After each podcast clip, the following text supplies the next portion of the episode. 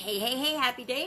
Let's talk about the expression little pitchers have big ears. Now, everyone else from here also knows Pajama Grandma. I totally, I guess I've understood the meaning of this expression before, but I totally, when I, I've never used this expression, little pitchers have big ears. I've never really, I don't think I've ever even heard it. But it's an ancient expression that comes from pitchers not having anything to do with baseball or softball or any ball games whatsoever. It has to do with actual pitchers, like for carrying liquids and pouring things. Back in ancient times, pitchers had two handles. So, like this cup, instead of having just one, it would have two handles, and pitchers were used to pour things. Well, these pitchers, somebody must have looked at them once and said, hey, they look like ears. So, the expression little pitchers have big ears was used to describe pitchers being young children and big ears, meaning that they could hear, not only hear, but understand way more than adults would often give them credit for. Now, I've always known that children could understand and hear a whole lot more than we adults ever give them credit for. Learned that when my kids were little, uh, that they would come up and say things that you're like, oh, I wonder where they heard that. And then you're like, oh my God, you know, my husband and I were talking about that and they, they overheard that conversation and they actually understood it and were asking me questions about it. Um, I get that a lot with my four year old granddaughter. I hang out with her a lot these days and it's amazing her vocabulary. Even since she just started talking, I guess probably around two or three, she would use words and use them properly in sentences and it's like, where does the kid get this? Where does she come up with these things? So they don't just pop out of her imagination. She must have heard them somewhere and assimilated them and be using them because we're not born with this huge vocabulary.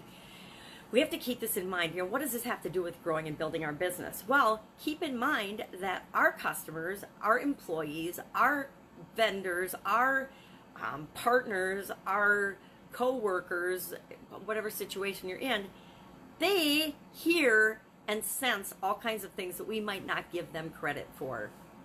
I remember working in corporate America, and there's always that one manager wherever I work that thought he or she was better than everybody else and better than the people on her or his team, better than our employees, better than our customers, better than everybody else. And they would inevitably get caught in a talking about somebody and embarrassed by that because they'd be saying something and it would get back to the person if the person wasn't standing behind them and didn't hear them.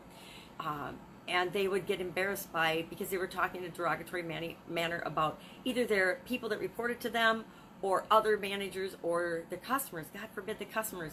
If you speak in a derogatory way, if you don't feel good about your customers, that will get out. In this day and age of social media, if you don't love your customers, find different customers because you have to love and care about the people that you serve.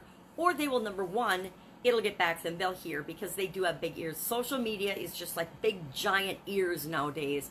It's not like when I was younger and there were no cell phones. I mean, cell phones with the cameras and things can capture absolutely everything. You you know, look at all the CEOs and things that are being um, caught saying things or doing things that are inappropriate and they're losing everything overnight and not just CEOs, CEOs, sports celebrities, influencers because they don't realize that little pitchers have big ears. I guess this whole expression, now that I'm talking about it, could be taken from children having big ears to the world and social media and our customers and everybody else having big ears. And that, you know, treat people the way you want to be treated, and you probably aren't going to have a problem with it. But if, uh, I guess, let me take that back, because if you are an entitled, an entitled jerk who treats people who wants to be treated like a god or goddess. I don't know that those are the people that you want that you want to, to treat people like that and they want to be treated like that. I don't know. Maybe you do. Maybe that's your customer base. Uh, so interesting idiom, interesting idiom that I really had never heard before. Understood the concept, but never actually heard this expression.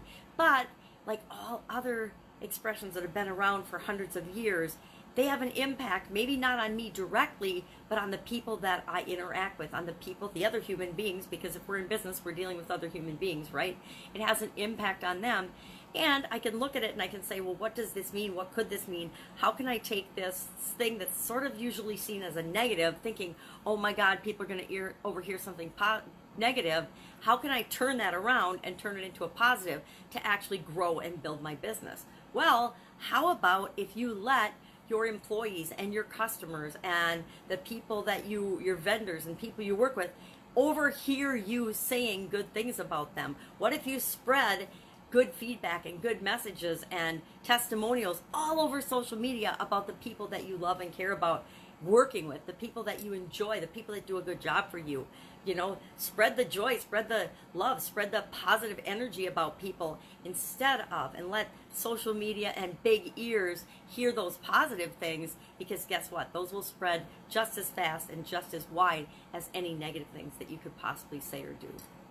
So let's use little pitchers having big ears in our favor to grow and supersize and build our business instead of in negative ways that could harm us and actually put us out of business.